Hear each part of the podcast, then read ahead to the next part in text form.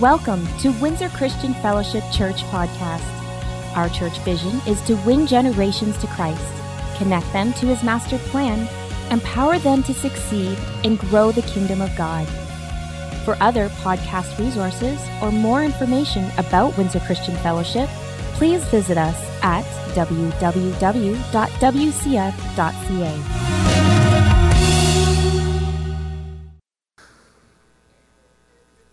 What a great looking people that are here today. Just happy, honored to be here. Looking forward to what's on my heart to share with you all today. And uh, I believe we're gonna, you're all gonna go out here a little bit different than you came in. How many want to do that?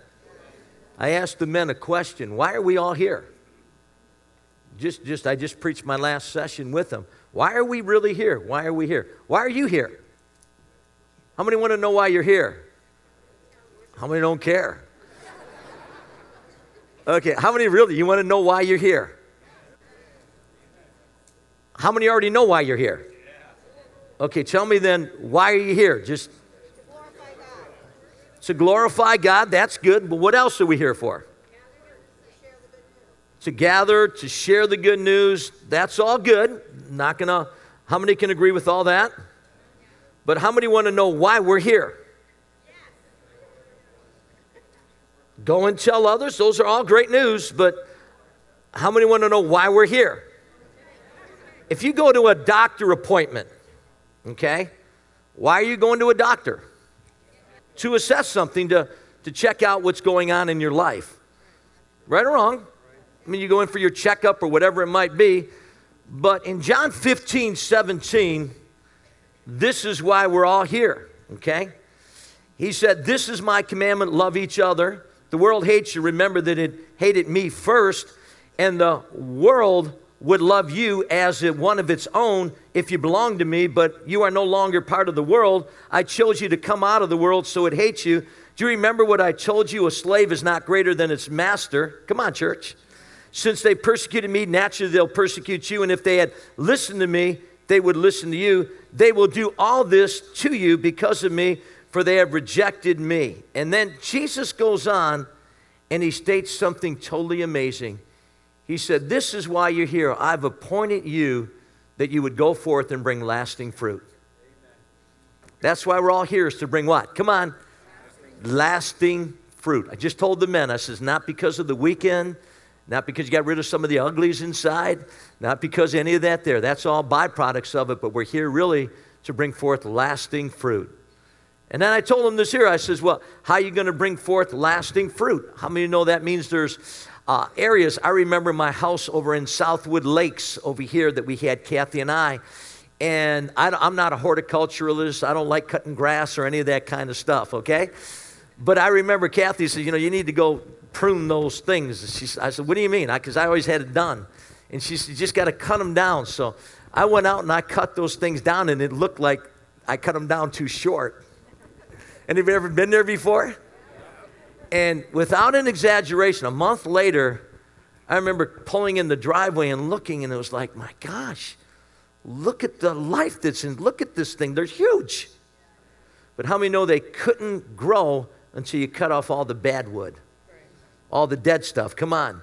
They were, they were blocked. And so, so we shared about that with them in there. Then I shared another reason is, is that helps growth is they that be planted in the house of the Lord shall still bring forth fruit in their older age. How many want to be planted? So that means we're not just hit and miss. We don't just visit here once in a while and just get it, we're, we're planted. There's the planting of the Lord that's going to bring forth good fruit. How many know if you put a plant in the ground, then you pulled it up, check to see if anything's happening, and then put it back and then pull it up? How many know it's not going to work that way? So what? Because we stay planted in the house of the Lord. And then I had a whole teaching for that this morning. I had such a good time with those guys. Okay, are you all ready for the word today? Amen. I feel so tired I can hallucinate. That's when I usually do my best. But Mike just said, I got to remind you guys, it's time to receive the offering today. Amen. If you'd like to give to the ministries of WCF, it'd be greatly appreciative if you're making out checks. Kindly make them out to WCF, if you will. You can give by credit card, debit, any way you like. We so appreciate it. And just want to say, because of you, uh, there's, there's no lack in WCF. Amen. Can you say amen? amen? Because of you, our needs are met, our bills are paid. We're very, very thankful for God's grace. And, and I just want to just say, and Brenda's here can tell you, uh, we had the steadiest summer that we've ever had. It just stayed very, very steady all the way through. So many ministries say they're 40% down and 50% down.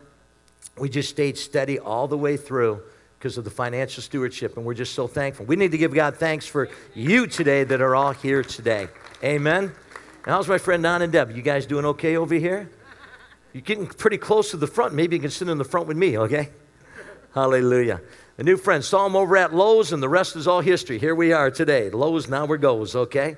So, Father, thank you for the opportunity to release seed, leaving our hand but not our life, but producing even generationally to bring honor to you and advance your eternal purposes. And God, as we even sow the seed, open our understanding to the last days that we're living in today, to know what we ought to do, to know where we should be positioned, to know who we should be speaking with, as it's on Pastor Kathy's heart so strong in the area of evangelism. Help us, Lord God, to touch lives for eternity today to bring honor to you in Christ's name. And you can receive. Amen.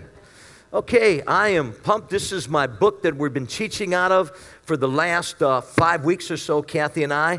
And we've been teaching, well, we had Ted. How many enjoyed Pastor Ted? How many didn't enjoy Ted? Don't raise your hand. Okay. We love Ted. We had a few days with him and Bishop Tony, and people have been asking me, is uh, Tony coming back? Yes, he's going to be in with us in May of next year. Bishop Tony Miller is going to be back with us. So we're very excited about that. He's been a great friend of this here house and uh, just doing incredible works in, in uh, influencing uh, governments today. Um, just he, he, he's just a statesman for the kingdom of God, and we're just so happy to be in relationship with him. And uh, just want to state also, our network is just going uh, extraordinarily well. I've had the opportunity to connect with many various groups across Canada in the last month. It's been a very, very busy month. Okay, for the last 20 some days, I think I've spoken 30 some times. I was not able to get to Bulgaria in October. They wanted me to be there, so we were able to speak. And I did some taping with our Matthew Chauti over here the other day to the pastors and leaders, 300 pastors joining together now uh, for a concerted effort to see shift and change in Bulgaria. And so I had specific topics I was asked to speak on, so we were able to do that. So we did it all by video and sent it all over now to the pastors' conference coming up in October, so they'll have that. And so then the following year we can be a part of that. So we're just very, very thankful. So keep us all in prayer. It's a great season that we're in, and we're trusting God for great things even this morning. Let's open our Bibles, if we will, to the book of Matthew, chapter 15. And uh, how many know over this uh, season we've also taught about the four ingredients of faith? and we, by the grace of God, believe that we communicated the message to you uh, very well. And, and, trusting that it's bringing forth good fruit inside of your life, okay? We're gonna go to Matthew 15 21 in just a moment. And we recognize that the four ingredients of faith number one is the, the aspect of acquaintance with God, getting to know God. And then after we get to know God, how many know we can actually put our trust in God? So many people are trying to trust God, but they really don't know God. And so each revelation of God, 2,602 names, are the revelation of God to you and I today in the scriptures. And we need to get to know the character of God because as He is, so are we in this present world. And we also recognize something about it until you know who your Heavenly Father is and know what your Heavenly Father has and know what your Heavenly Father can do, you will never understand who you are, what you have, and what you can do. And until that revelation, revelation comes, that's the acquaintance with God. We know Him as the bread of life, we know Him as the light of the world, we know Him as the door to the sheepfold, we know Him as the good shepherd, we know Him as the way, the truth, and the life, the resurrection and the life, we know Him as the true vine, and we know that He is the great I am revealed in the flesh when Jesus manifested Himself 2,000 years ago as the baby in, in, uh, in Bethlehem. But we know that he's not coming back as a baby. He's not coming back as the Lamb of God. He's coming back as the lion, full grown of the tribe of Judah. Amen. So here we go. And so we want to talk this morning about great faith. How many want to have great faith with God? The word great faith means mega faith. It means enormous faith. One of the translations that I studied actually calls it colossal faith. So we found out there that Abraham, the Bible says, was strong in faith, giving glory to God. Glory speaks about he was a very grateful, a very thankful individual out there. We saw that the disciples were rebuked several times for having what the Bible says little faith, or we could call it puny faith, okay? And so we can see this aspect of faith is very important. What you need to recognize is that you already have faith. It's already been put inside of you from the new creation. The Bible speaks about that one of the fruits of the Spirit is faith, and it's already inside you. So to say that you don't have any faith, it, it, it's just not so. You have it, but just like uh, fruit has to be developed, fruit has to be ripened so you can eat and partake of it, so it is in our life, so it is with us with the area of faith. And the Bible says that faith cometh by what? Hearing, and hearing by the Word of God. Or we can say, as Ken Budo, my friend, said, faith is awakened by hearing and hearing by the word of God. So it's inside you, but if it's just dormant or it's sleeping, when you hear God's word, it awakens inside you to the destiny and the connection point that God has in your life. So here's a woman over here, a Gentile woman. I'm going to start this in verse 21. It says, Then Jesus left Galilee and went north to the region of Tyre and Sidon. And a Gentile woman who lived there came to him, pleading, Have mercy on me, O Lord, son of David. For my daughter is possessed by a demon that torments her severely. So we saw the first test of faith that this woman went through before she had great faith was the test of adversity. We already went through it. I'm not going to review it because then I can go right back into and, and give a whole lesson on that. But then 23 says, But Jesus gave her no reply, not even a word. We saw that that was the second test of faith. Number one is the test of trouble, the test of adversity, the test of overwhelming circumstances, the test number two over there is the, what we call the silent treatment. We also learned about unanswered prayer, seemingly unanswered prayer, and we learned about divine delays. We learned about the seasons of God and the timings of God. How many know for every work under heaven, there is a time and there is a season for all things? We can't force and make the hand of God move the way that we want it, but God says over there, but remember this one thing that a day to the Lord is as a thousand years. So, how many know the heaven's timing is not always our timing? I can't tell you how many Christians have aborted their faith by saying, God, you got to do this by now, and if you don't do this by now, I'm not going to honor you. Well, you know what? God's not moved by what you tell him to do. How many know he's God? I'll say it again. God's not moved by what you tell him. Hey, how many know he's God? Okay, now you can put your faith out there, and I believe this, but until you understand the revelation of the timing and the seasons of God. I remember an area inside of my life that, um, uh, you know, I was being pushed out, and it wasn't by God, it was by man to take over a national network, to start, my, to start a national network across the land of ministers. And I remember I just, I, I just felt totally that this was not God. This was not the season for my life. This is not the timing of God. I felt myself, after even been many years in ministry, to take that leadership role. I was uh, not mature enough to handle it. Okay, and if I would have stepped out into that there, I know what the fruit would have been. And God used an authority figure in my life to block it. Okay, and I am so thankful that he did. Come on now. And others misunderstood him. Others judged him falsely. Others spoke against that authority figure that was inside of my life. But that man protected me because he cared for me. And before the situation ever came, that man was there. So, so thank God for divine delays inside of our lives. How many know that if we pushed ahead in some of the things that we wanted to do and have it our way, how many know we could be in deep trouble with God? So I, I, I've learned this here, and I'll just sum up everything about the second test is I would rather be one step behind God than one step ahead of God. Because if I'm one step ahead of God, how many know I'm out there all on my own? There's nothing to protect. But how many know if I'm behind Him, at least He can prod me to come up? Okay, so that's what I've learned over there. So that was the second test. We went into great details. And then his disciples urged her, him, to send her away, tell her to go away. They said she is bothering us with all her begging. Okay? So he recognized the, in, uh, the impact now. This woman has an overwhelming circumstance inside of her life. She's in great pain in her life. The family is affected greatly. The other siblings are affected greatly. Her husband, I'm sure, is affected greatly. And, and, and here the disciples, they come because they hear that Jesus can help her. And they say, Send her away. Just get rid of this here woman. We don't want to inconvenience ourselves. So we found out that the next test of faith, if you're going to have great faith, is not just seemingly divine deliverance delays and unanswered prayer, but the next one is insensitive brothers and sisters. And we covered that into great detail. We covered the characteristics of that, of insensitive individuals. And how many at times in your life you've been insensitive to someone? Come on. You just didn't understand what they were, and sometimes we can criticize and sometimes we can speak against them. But how many know that, that listen very carefully, in spite of them, this woman continued on and she had great faith? So she didn't allow that to stop her. She didn't allow that offense to stay inside of her. She dealt with it somehow. And the next test is where we're going to be all going to. So it says, Then his disciples urged him to send her away, tell her to go away. They said, She's bothering us with all her begging. And then in verse 24, this is the one that I want to cover today. And it says, Then Jesus said to the woman, I was sent only to help God's lost sheep, the people of Israel.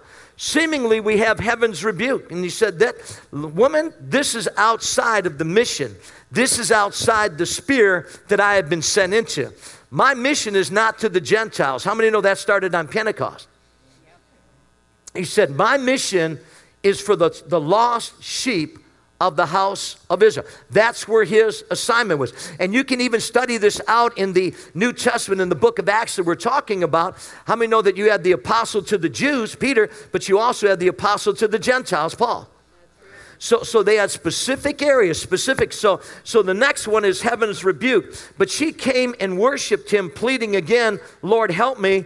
And Jesus responded, It isn't right to take food. The King James says, children's bread from the children and throw it to the dogs, the little puppies out there. So, how many know, according to the scriptures, deliverance is part of the children's bread? I'll say it again deliverance is part of the children's bread. And sometimes inside of our lives, and I shared this with the men on the weekend, we get cracks in our armor. We allow things to come in. How many know when we willfully sin and violate the Word of God, the laws of God, how many know we can open the door to the enemy? But we also recognized out there that the enemy also sets subtle traps for us. If he can get us bitter or get us unforgiving, how many know that that can block our prayers also? Okay, and then there's another thing that we call called generational curses that can be passed down. How many know that there's medical men and women that are inside this room right now that when you go to visit them, you go to see them, they're going to diagnose you and they'll oftentimes ask you, Was there uh, any diabetes in your father? Was there any cancer in your mom? Was there any? And why are they asking those there questions? Are they just trying to uh, j- just, just interrogate you? No, they're trying to find out, to locate if there was anything that was passed down generationally. So, in the same respect, why would we think any different when the Bible says visiting the iniquities of the fathers, even back 10 generations? The illegitimate curse, okay, actually has a tenfold, has, has a 10 generation effect in sexual addictions. And, and many of us in this here room have struggled in some of these here areas because that was in the generations that had gone by. But aren't you glad that in Christ we can break all those here things? So these are all avenues and these are all ways that the enemy wants to get inside of our lives. The Bible said, Whatsoever is not of faith is sin. So that whole self dependence and independent spirit can actually open up the door to the kingdom of darkness also. So we see something about called the chastening of the Lord or heaven's rebuke over there. But let's just go down one more verse over here and, and, and then we're going to start the message. Is that okay? Go to the next one. She replied, That's true, Lord, but even the dogs, speaking of the little puppies, are allowed to eat the scraps that fall beneath the master's table. Now look at verse number 28. Dear woman, now this is Jesus. Jesus said to her, What did he say? Come on. Your faith is great. Your request is granted. And her daughter was instantly ill. So, how many know that's good news? So, test number one again, the test of trouble, the test of adversity, which always brings opportunity. Test number two, the silent treatment, the divine delays. Test number three, dispassionate brother. And test number four is that of the chastening of the Lord. The chastening of the Lord is a subject that we hear very little of today in the churches. It's a subject that is not talked about today. Yet it is very, very biblically sound. It is just as much, the Bible said that all scripture is given by inspiration of God and it is profitable. Profitable for what? For correction. Profitable for what else? Teaching or instruction. Why? That the man of God may be thoroughly furnished unto every good work. So we want to talk a little bit about this chastening of the Lord. Chastening can come in many, many different forms. Uh, it can come from guilty feelings that we can have. I don't know about you, I don't know about you, but when people tell me today, you know, there shouldn't be any guilt, you shouldn't feel any guilt. How many have ever done something wrong? Just, just raise your hand. And let me ask you a question. After you did something wrong and you knew it was wrong, many, let me just bring it into an example that maybe we can all understand. How many have ever said something to somebody and after you said it, you know that you didn't say it right, you know that you said it with the wrong tone. You know that there wasn't that loving feeling behind the words that you said.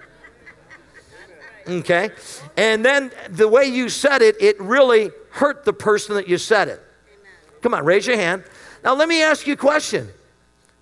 What happened immediately after you did that? What did you just say? Guilt. You felt guilt. Why? Because you did wrong. So if you do wrong, you're supposed to feel guilty? How many know? Guess what? Yes. How many know your conscience? My mama used to say, Son, let your conscience be your guide. She had another whole saying, Keep your hands in your pockets. You know, and like, probably good advice. Okay. okay. So, so, anyway, let your conscience. Well, what is your conscience? Your conscience is the voice of your spirit. And if your spirit is alive unto God, how many know that voice will convict us? That voice will, listen very carefully, We'll have a guilt feeling. Now, we don't have to stay in that guilt, but I mean, no, it prods us to what we call the chastening of the Lord. So, this is one of the ways that this can happen. Also, we can have the chastening can come with unpleasant circumstances. Now, where's that in the Bible? I'm so glad you asked. We can see Gideon the Bible teaches that God was working with his men, God was working with his women, but it said they went into Midian and they got into strife. They were always arguing, they were always in contentions, and the result of it was the result was that they went backwards and they were in extreme poverty.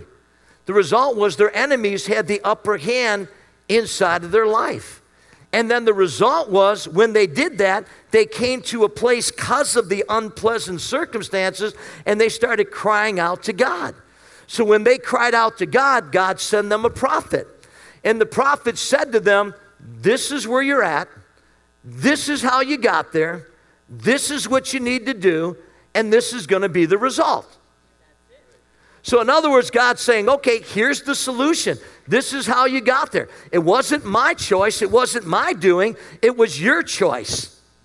Now, I'm going to really emphasize this here point to you because a lot of people, you know, they have this concept that God is this mean God, that God is this nasty God, that God is this unfair God. How many know God's none of those there things? How many know He's a just God, He's a fair God, and He's a good God to His people? But unpleasant circumstances are oftentimes the result of the choices that we've made that bring us to the place of the correction of God. It also speaks about a loss of peace, okay? I don't know about you, but anybody ever lose sleep because of a loss of peace in a relationship before?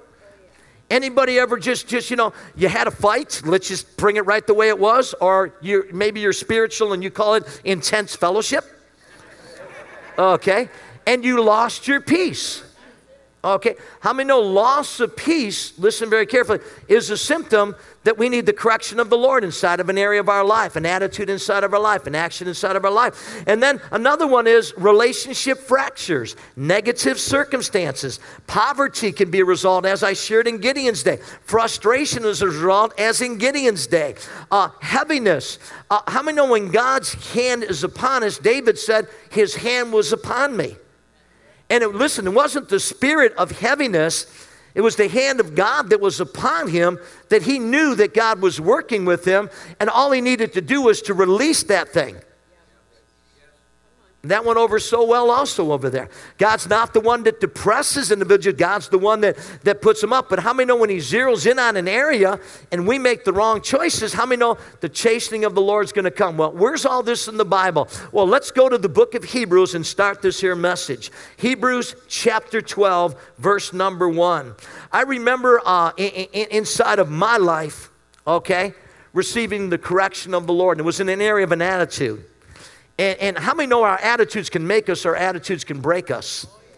And, and sometimes we can say the right thing to somebody, but if we have a stinking attitude that's behind it, and I remember the first chastening of the Lord that I received was from the girl that actually led me to Christ. And Her name was Gracie Guzmano. And, and Gracie was a prayer warrior. Gracie is still living for God. She lives in Sheboygan, Michigan now. She's uh, just been a, a, great friend. She's a relative of mine. And so I just appreciate the relationship. But I remember getting into the Word of God, and, and, and I remember being uh, using the Word of God in my early days when I first got born again sharp. Okay? And, and, and I said some, uh, some things to some people that, man, I wish I didn't say. I mean, you talk about dispassionate brother, you talk about unmerciful, you talk about all those things. I knew what that was. And I remember this guy in, in, in, a religion that he was involved in, and, and he was blaming God that God took his child. Okay? And, and, and the way that I came across, I mean, here's a guy that's grieving, here's a guy that's in pain, and, and, and what I said to him was very harsh what I said, and the guy just broke in tears and, and, and, and just the opposite of how God would have dealt with the situation. Okay? And, and so I remember Gracie come to me afterwards and, and, and she said, Rick, she says, you know, she says, your attitude, she says, you got the word down right, but your attitude in presenting it isn't good. And I said, all you need is the word, girl. Don't you understand? God doesn't say anything in the word about attitudes. It's about this. And I didn't know the word. Come on. And it was the first correction inside of my life. You know what? I'm so thankful the grace that came and shared that with me. I received it and I started making the adjustments way back then. How many know you deal with one attitude and then guess what? God brings another attitude. And then after you get that one, you think you're doing really good, He brings you another one. Well, have you ever wondered what that is? It's all this aspect. So let's go on to Hebrews 12 and let's just find out what the scripture says, and then we'll go to many, many other verses, okay? It says, Therefore, since we are surrounded by such a huge crowd of witnesses. Now, the surrounding by such a huge crowd of witnesses is chapter 11, and it speaks about all the heroes of faith. Rahab was in there. How many know Rahab worked for the escort services of the day? And God took her out of the hall of shame and brought him into the hall of fame. Come on. How many know Noah? It speaks about his exploit, about how he was being warned of God, prepared and built an ark, and then the faith of Abraham, the faith of Sarah, and it goes on all the way through the heroes. So it says, therefore, since we are surrounded by such a great, a huge crowd of witnesses to the life of faith, let us, what are we supposed to do? Come on, lay aside, what does it say out here? Let us strip off what? Every weight that slows us down. How many know God's not going to do that for us? Especially the sin that easily trips us up, and let us run with endurance the race that God has set before us. So, how many know that's personal responsibility on my part and personal responsibilities on your part if we're going to have great faith? Go to verse number two. We do this by keeping our eyes on Jesus, the champion who initiates and perfects our faith. Because of the joy awaiting him, he endured the cross, disregarding its shame. Now he is seated in the place of honor besides God's throne. Look at this next one, so powerful. Verse number three. Think of all the hostility he endured from sinful people, and then you won't become weary and give up. In other words, you can identify, he identifies with you. He went through this so you could have a grace that you could go through it today. Go to verse number four. It tells us right here, after all, it says, You have not yet given your life in your struggle against what? Sin. Verse number five. This is the correction. And have you forgotten? What does he call it here? Come on, the encouraging words. He said, Have you forgotten? So apparently they already heard this message that God spoke to you as his children. And this is an encouraging message. He said, My child, don't make light of the Lord's discipline. So let me just state something right now. How many know the chastening of the Lord, the correction of the Lord, is an encouragement to you and I today? That went over so well. Thank you for your amens, okay? Uh, you know, the Bible says in Psalm 94 11, Blessed is the man whom thou chastenest, O Lord, and teaches him out of the law. The New Living says, Joyful are those, Lord, you discipline, Lord, those you teach with your instruction. Okay, how many want to be blessed? Well, the Bible says, Blessed are the, the man whom thou chastenest. Boy, that really goes over so well. Everybody is so awake today, all right? I am so honored that you are all here. But let's go to the next verse down here. And so, have you forgotten the encouraging words God spoke to you as his children? He said, My child, don't make light of the Lord's discipline and don't give up when he corrects you. Okay, so apparently, number one, this is an encouraging thing. This is going to fortify you. This is going to strengthen you. This is going to help you. And apparently, not only is it going to help you, it's going to what? You're going to be tempted to just to give up at this point. For the Bible says, For the Lord disciplines those he, come on, he loves and he punishes, come on, each one what? He accepts as a shout. Now, this is where some religious teachers have gone on and they say, well, God just put sickness on people to teach them. I, I, I, don't believe that. I don't see that in the Bible. Okay? Now, this is what I do see in the Bible, and I want you to get a hold of this because this is so important. In Jeremiah 2, put it up if you can, and you can put it in the New Living or you can put it in the New King James. I have both of them. Okay, this is huge, huge to you. And I got this 40 some years ago because I heard teaching 40 some years ago that God puts sickness on people, God causes all these evil things to happen to you and all this here. And I'm saying, like, well, I really don't believe that's the God that I know that I've read about in the Bible.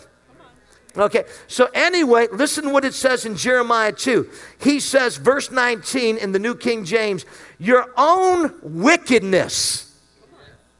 The New Living says, your own wickedness will bring its own punishment. The uh, New King James says, Your own wickedness, well, they got them both up. This is awesome. Okay, everybody read. Let's go. Your own wickedness will what? Correct you. So, so come on now. Who's the one bringing this on? It's not God. Your own wickedness, what's it going to do? It's going to correct you. And you're what? Backsliding will rebuke you. Know therefore and see that it is an evil and bitter thing that you have what? Come on. You have forsaken the Lord your God, and the fear of me is not in me. That's the reverence, the respect, the honor due to his name that we just want to connect with every good thing, says the Lord God of hosts. Now, in the New Living, listen to it this way Your wickedness will bring its own punishment. Your turning from me will shame you you will see what an evil, bitter thing it is to abandon the Lord your God and not to fear him. I, the Lord, the God of heaven's armies, have spoken.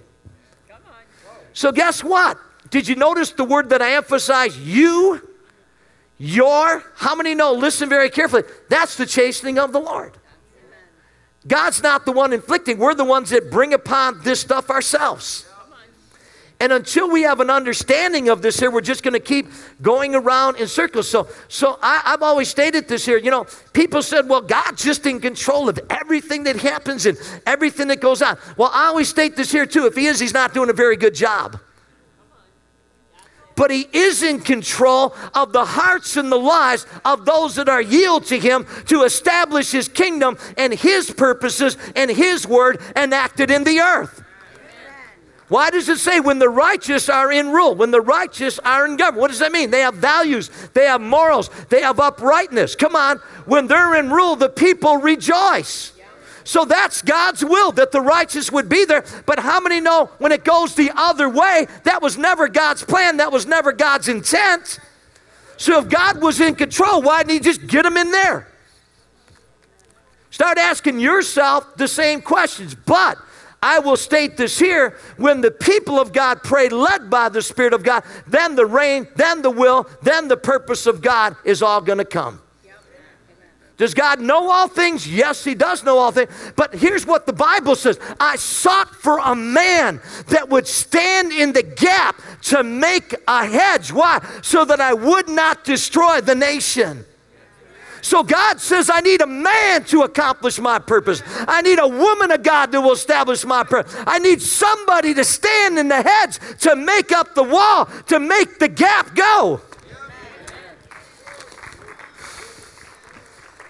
Let's go back to Hebrews, if we will. Is anybody getting anything out of this? People say if all the punishment for our sin was put on Christ at the cross and the wrath of God was poured out on him so that those who are in Christ, there's no more wrath remains. How many know when we give our lives to Christ, our substitute for our sin, our forgiveness from God, God remembers it no more. However, when you and I make wrong choices, not in the past because it's already dealt with, but wrong choices in the present. There's still consequences to the wrong choices in the present that is going to affect our future.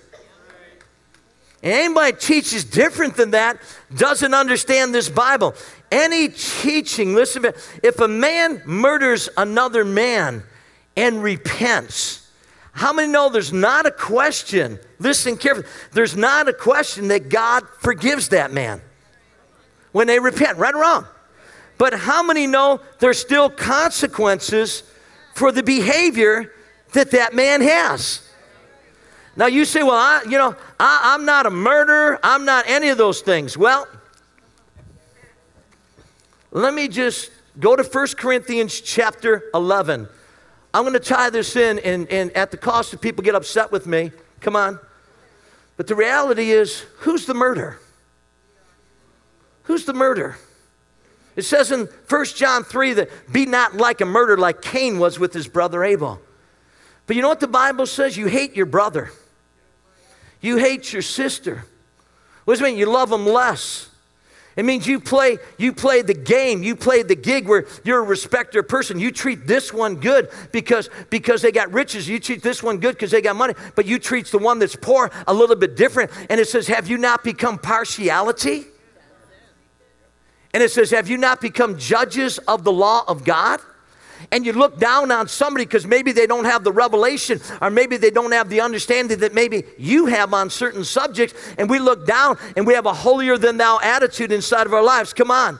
How many know God is not in the looking down? How many know God is in the lifting up? And He uses men and women just like you and I to lift people up, to encourage them. It says, in light of the last days, how many know we're to encourage one another, but we're also to provoke one another, to incite one another to love and to good works? What does that mean? If you see somebody bitter, you see somebody in unforgiving, you see somebody hurt, it's our responsibility to go to them, to prod them, to release that grudge, to release that bitterness, to release that hatred. Come on now. But also, you see somebody hurt, the Bible says we're to go alongside and weep with those that weep and rejoice with those that rejoice today. And so the scripture says, Who is the murderer? It's he that hates his brother.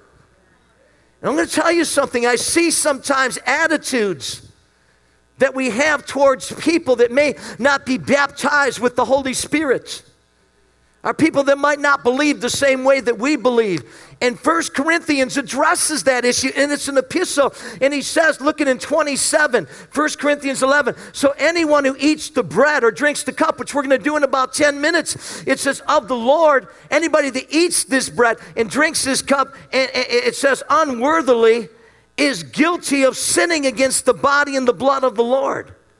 What does that mean over there? Well, look what he says. That is why you should examine yourself before eating the bread and drinking the cup.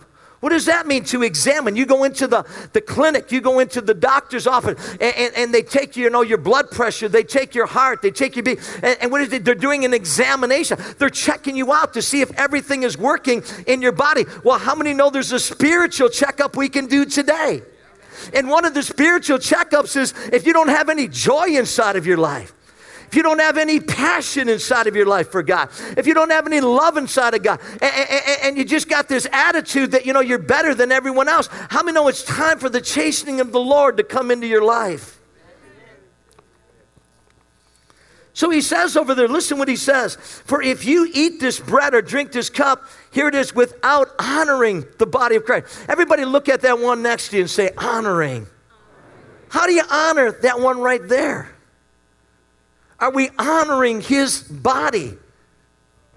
Are we praying for the persecuted church in 68 nations around the world that is losing their life. That's honoring His church. Are we helping the less fortunate that are here within inside of our community, are within inside of our, our city today? What's our attitude in these areas? Are we stereotyping whole people groups and saying they're all this way? Are we doing that? Because if we are, how many know Jesus said, Whatever you do to the, the least of these, my brethren, what does he say? You're doing it unto me. Are you all there right now? And so when I look at this here and I start going, and I remember Kenneth Hagin, and he shared a story. And he shared a story about a man that had an incredible ministry and his name was Jack Coe. You can type it in on jackcoe.com and you can see and you can hear, you can see some of the crusades that this man had and the miraculous things that this guy had done. And the brethren came to him because he had an attitude of disdain towards other brothers that weren't operating just like him. And I got this, I wrote this right in my nori. It said, Coe was told to judge himself. And it wasn't just once, it wasn't just twice, it came time after time because there was an attitude that was emanating from him. And it said over there, he was told about his love of the brethren. His love of the brethren.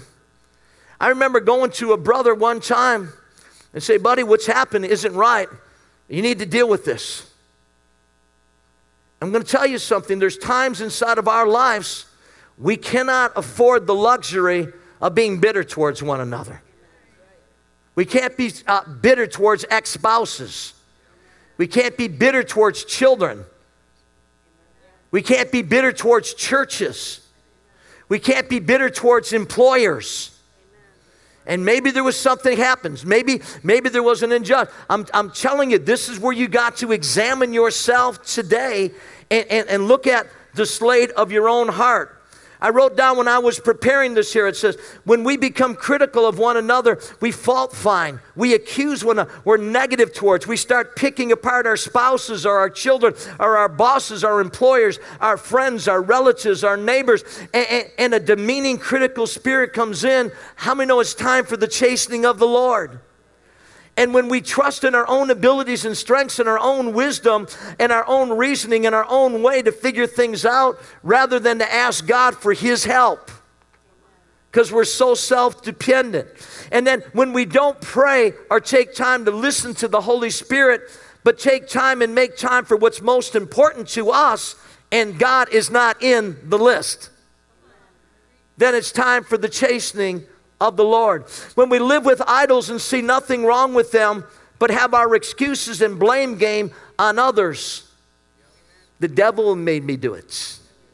My wife, because of her. My husband, because of him. Well, the government, because of them. And we start blaming everyone else. I'm going to know it's time for the chastening of the Lord. When we don't feel we need church, we don't need a pastor, but we can have our little Bible study without any leader speaking into our life. It's time for the chastening of the Lord. When we recklessly spend our finances and can care less about our stewardship and helping others out in tough situations and selfishness is ruling in our hearts and say, well, if they didn't, if they didn't do what they were doing and didn't live the way that they did, then they wouldn't be in that there mess. Well, you know what? That might be true for some, but I found out the majority of people, it wasn't their choice that they got into this thing. It's because of the wrong choices that other people can make that affected their lives and affected their finances. But we judge and we stereotype. Come on, guys. And then when we're too busy in our, uh, eh, with life and our priorities are out of order, we don't have time for our wives, we don't have time for our families, we don't have time for God, and we've been warned and warned, but we just like act like everything is fine. It's time for the chastening of the Lord. And we only hear about and learn about and feed about the goodness of God, listen carefully to WCF and totally ignore the passages about the severity of God, vengeance of God, justice of God, and fail to judge and examine ourselves and take the warnings that Jesus said, Be not deceived, and fear God by serving Him with a reverential and a high respect and cry out that this is legalism, the letter of the law, then it's time for the chastening of the Lord. And we settle in for self satisfied, comfortable, convenient, pew sitting, non challenging, non convicting Christianity that tells us what our itching ears wants to hear, then it's time for the chastening of the Lord. And we can break the laws of God, ignore His corrections, ignore His instructions, His warnings and admonishments, and feel comfortable in doing so, it's time for the chastening of the Lord. When our marriages are meant to be the closest thing to this side of heaven, but because we don't adjust the attitudes inside, they're the closest thing to this side of hell. It's time for the chastening of the Lord. My Bible teaches me the warning pay no attention to neglect. My Bible teaches me to the believers a warning about a hardened heart. If you've seen the men that were on the weekend and the ones that opened up and shared about the hardness of heart and how it got in, and it was like the strategic plan of the enemy was there to take them out. The warning about casting away our confidence in God. Not the most pleasant message on a Sunday morning. Not a message that I wanted to write in my first book. But when you look at it, let me tell you the other side of what the scripture says over here. It says, Honor the Lord with your possession and with the first fruits of all your increase, so your barns will be filled with plenty. How many know that's good news? And your vats will overflow with new wine. And then, isn't it amazing? He says, My son, do not despise the chastening of the Lord, nor detest his correction. For whom the Lord loves, he corrects, just as a father the son in whom he delights. I don't have time to develop the whole aspect because I want to go into communion. And I want to do something a little different in this service about examining our lives here before the Lord. But back to 1 Corinthians chapter uh, 11, one more time, and I want you to read this here. Because they didn't examine themselves, because they hadn't, because they didn't look over their own lives and their own attitudes and their own heart to what was going on. It says, Anyone who eats the bread or drinks the cup of the Lord unworthily is guilty of sinning against the body and blood of the Lord. Look at this next verse, guys. This is why, come on, everybody, come on. You should examine yourself before what? Eating the bread and drinking the cup. And then look at the next one. For if you eat the bread and drink the cup without honoring the body of Christ, you're eating and drinking God's judgment upon yourself. And then look at the result. This is why, come on. Many of you are, come on, weak and sick, and some have even died. In other words, they died prematurely. Keep going. But if we would examine ourselves, we would not be judged by God in this here way. Let's all stand together as we break bread. Very, very sobering message. Listen, just listen to Job, but consider the joy.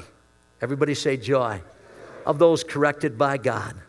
Do not despise the discipline of the Almighty when you sin, for though he wounds, he also bandages, he strikes, but his hands heal. The book of Proverbs, all the way through, the purpose of Proverbs is to teach people wisdom and discipline and to help them understand wise sayings.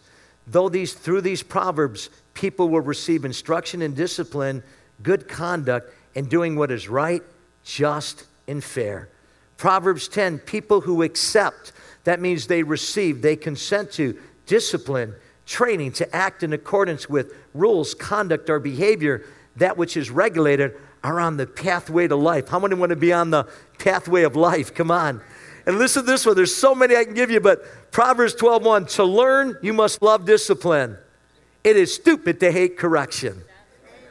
Bible says, when the righteous smite me, it's like ointment. It's, it's like joy upon my head. I'll give you that one. If you love learning, you'll, you'll love the discipline that goes with it, how short sighted it is to refuse correction. A wise child accepts a parent's discipline, a mocker refuses correction. If you ignore, refrain from noticing criticism, you'll end up in poverty and disgrace. You accept correction, you'll be honored. Only a fool, literally a stupid, dull, senseless, okay, person despises a parent's discipline. Whoever learns from correction is wise. Whoever abandons the right path will be severely disciplined. Whoever hates correction will die. And then, the last one discipline your children, and they'll give you peace of mind. Glory to God. How many know it's not always easy? But how many know it's there for you and I?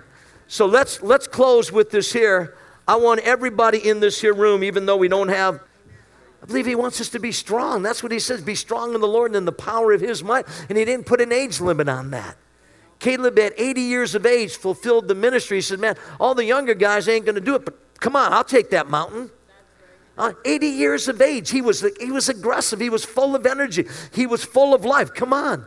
Let's be so let's pray as a congregation. Everybody, just, just break out wherever you got to go and just turn to your husbands and, and turn to your wives right now. And if there's any any correction that you need to go, you single people join with one another. If you see somebody alone, just just go with them and just pray with them and just encourage them and don't talk down to them anyway and pray down, but just encourage them today just encourage them and say, you know what, God, and, you can even disclose, you can say, you know, God dealt with me. Thank you, Pastor Rick.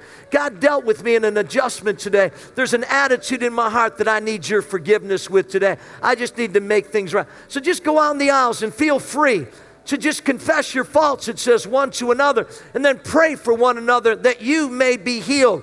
And you just watch what God does. And we start our days off this week, start our days off not just at church and communion but examining ourselves daily. And then ask God to create a clean heart inside, renew a right spirit inside.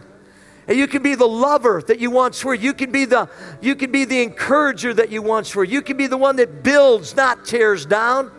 The one that edifies, not criticizes. The one that strengthens people, doesn't diminish their life, doesn't devalue one another.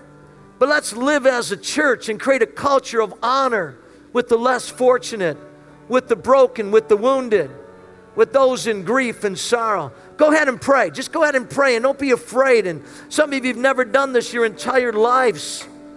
But just begin to release God's love to that person. Begin to bless that person and speak words of life, words of encouragement, words of joy over that person's life. And you just watch and see what God does in the midst of it today. You watch and see how the morning is going to start off tomorrow. You watch and see how you finish your race. You watch and see how the health will quickly speak, speak forth and come forth inside of your body. And how even financial breakthroughs will come inside of your life. You just watch and get ready for what God is going to do inside of the depths and the core of your life today as you move on now to having great faith by humbling yourself one to another, which is the last test. Thank you, Father. Thank you, Father.